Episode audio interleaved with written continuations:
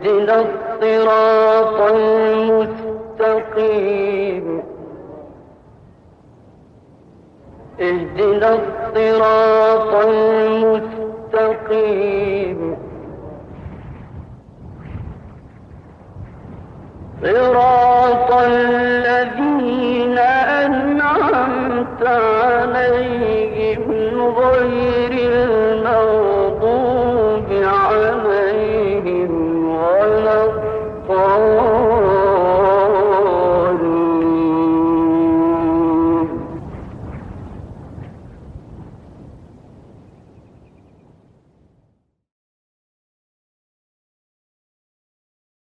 صراط الذين أنعمت عليهم غير المغضوب عليهم ولا الضالين.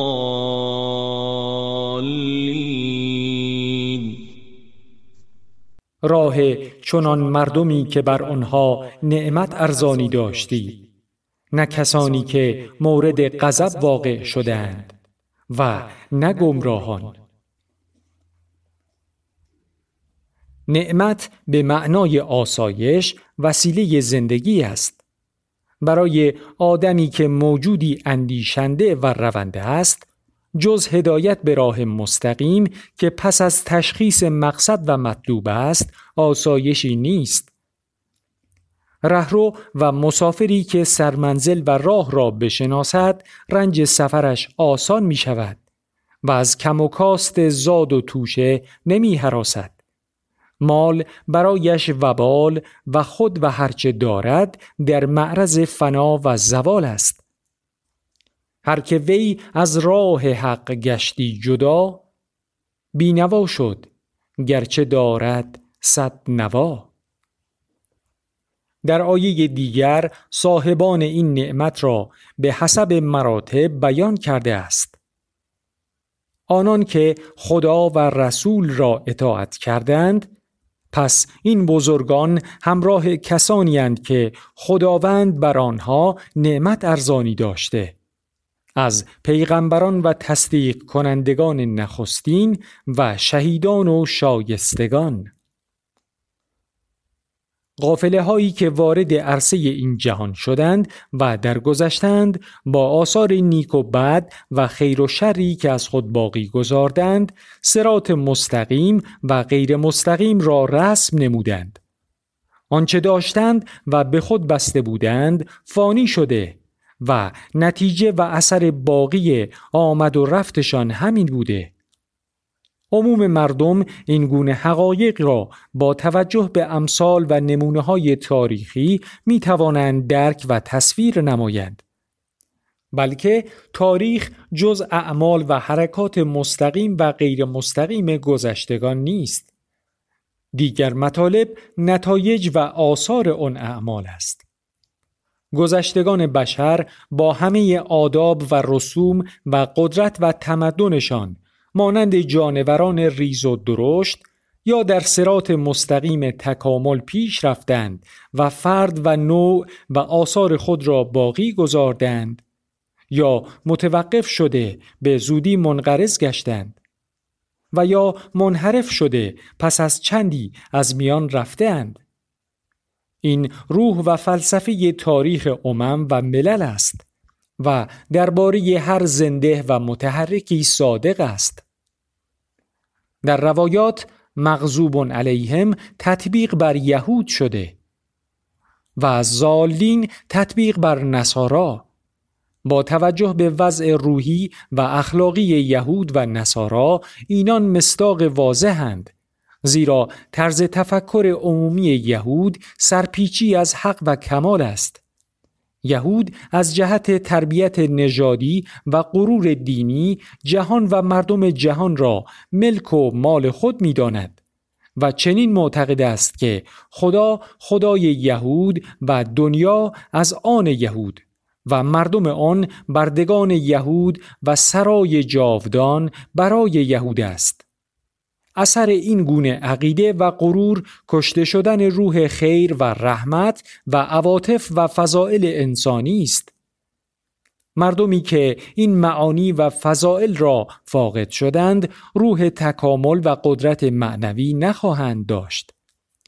به جای قدرت معنوی به ماده و پول بیش از حد علاقه من می شوند و بدون هیچ گونه خدمت و مبادله درستی از هر راه و به هر صورت هدفشان جمع ثروت می گردد تا آنجا که کوشش برای علم و صنعت و انتصاب به آین هم در نظر آنان مقدمه برای قدرت مالی است.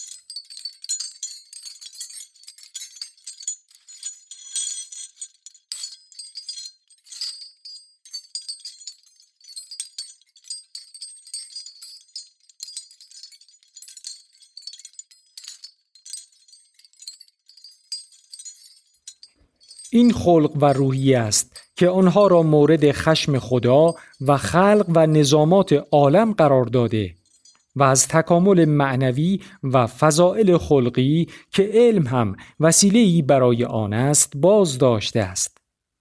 غضب حالت نفسانی و اثرش دور داشتن است. برخلاف رحمت، غضب مانند هدایت به خداوند نسبت داده نشده زیرا هدایت لطف مخصوص خداوند و غضب اثر خلق و عمل است. هدایت تنها از او و غضب از محیط و هستی منعکس می گردد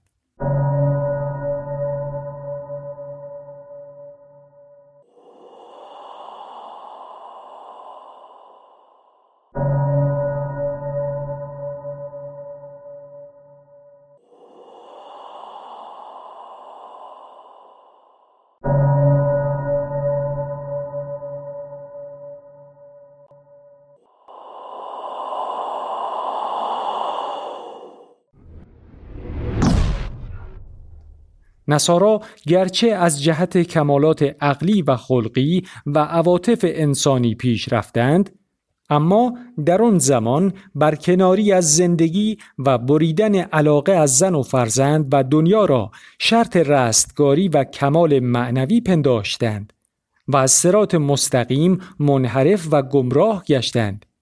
این توجه افراطی به ثروت و مادیات که اساس و پایه تمدن غربی مسیحی است و دنیا را مضطرب کرده و آسایش را از ساکنین این سیاره رو بوده واکنش همان تفرید و رهبانیت ساختگی قبلی بوده است. عطف بلا این را میرساند که اینها دو دسته ممتازند و مغضوب علیهم که با غیر آمده فاصله اش از صاحب نعمت بیشتر از زالین است و یا در جهت مقابل قرار گرفته و گمراهان زالین چون راهی ندارند و گمند به دسته نخستین نزدیکترند. با دیده پاک عقل فطری اکنون از همدستان یا بوستان حمد دور می شویم و بار دیگر نظری به آیات آن نماییم. آدمی که با فطرت درخشان و پاک چشم به این عالم می گشاید سراسر آن را جمال و نعمت و کمال و حکمت می نگرد و در درون خود خواست و جنبشی شدید به سوی کمال و بقا احساس می نماید. ناچار جمال و نعمت و حکمت هستی عقلی فطری را به سوی اصل و سرچشمه آنها پیش می‌برد و ظهور اینها را از مبدع غیر متناهی در کمال و هستی درک می نماید و زبانش به کلمه الحمدلله گویا می گردد. آن مبدعی که عنایت تربیتش با دو گونه رحمت همه عوالم را فرا گرفته است. و اعمال و آثار را به تصرف مالکانش به سوی بقا می‌برد. اینجاست که خواست و مطلوب و مقصود حقیقی خود را در پرتو این صفات مییابد. چون مطلوب را تشخیص داد از پراکندگی به سوی او میگراید و تنها از او کمک میجوید. لبیک اللهم لبیک. لبیک اللهم لبیک لبيك لا شريك لك لبيك. لبيك لا شريك لك لبيك. إن الحمد إن الحمد والنعمة لك والملك. والنعمة لك والملك. لا شريك لك. لا شريك لك. لبيك لا شريك لك لبيك. إن الحمد إن الحمد والنعمة لك والملك.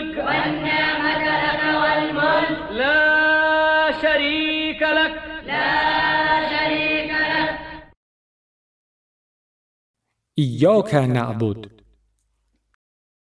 پس از این درک و تشخیص و آمادگی نیازمند به راهی است که در آن انحراف و لغزش و توقف نباشد. ناچار این راه هم باید از همو بخواهد چه عقل بشری از تشخیص آن ناتوان است. راهی که به هدایت او تشخیص دهد و به کمکش پیش رود و با بصیرت ایمانی خود با راه و روش گذشتگان تطبیق نماید. چون هدایت به راه مستقیم مبدع و سرچشمه هر خیر و سعادت است طلب آن در متن سوره حمد آمده و سوره حمد جزء مکمل نماز قرار گرفته است. لا صلات الا به فاتحت الکتاب هیچ جمله و کلمه ای مانند این دعا در اطراف زمین پیوسته و هماهنگ گفته نمی شود در هر شبانه روزی که نور با جمال و جلالش بر آفاق زمین دامن می گستراند و باز می کشد و در فصول طلوع و غروب آفتاب میلیون ها مسلمان پراکنده و در صف هر یک ده بار این جمله را می‌گویند و میشنوند. این دعا جامع و فاتح هر خیر است و این سوره جامع قرآن و ام کتاب و فاتحه آن است زیرا اصول قرآن و فهرستش به طور جامع در این سوره آمده است آیات حکیمانی قرآن راجع به پنج مطلب یعنی مبدع، معاد، انسان، احکام و گذشتگان است. سوره حمد هفت آیه و هر آیه مشتمل بر دو جمله یا دو کلمه است که اصول و ریشه و ام کتابند و آیات دیگر فروع و شاخه های آنها است. گویا به همین جهت یکی از نامهای این سوره سبع المسانی است و گفتند از آن جهت است که در هر نماز این هفت آیه دو بار باید خوانده شود و از جهت آنکه اصول مطالب قرآن در این سوره فشرده است گویا قرآن مستقلی است چنانکه در آیه سوره حجر مستقل یادآوری شده و قرآن عطف به آن گردیده است. و لقد آتیناک سبعا من المسانی و القرآن العظیم. آغاز سوره حمد به توصیف خداوند از طریق نعمتها و صفات مشهود اوست و با صفت ربوبیت و دو نوع رحمت ظهور ذات و ارادهش را در عوالم وجود بیان نموده. وصف مالکیت روز جزا تصرف قاهرانش را در عالم و تحول عمومی عالم و سر معاد را میرساند. خطاب از زبان بنده ایاک نعبد و حصر عبادت معرف استعداد انسان است برای تحول و تکامل که تنها ممیز و مشخصه آدمی همین است. سرات مستقیم به صورت تشریع، قوانین و شریعت می باشد. پایان سوره اسرار و علل موت و حیات ترقی و انحطاط افراد و ملل گذشته است. اینها بذرها و اصول مطالب پنجگانه سراسر آیات قرآن مجید است.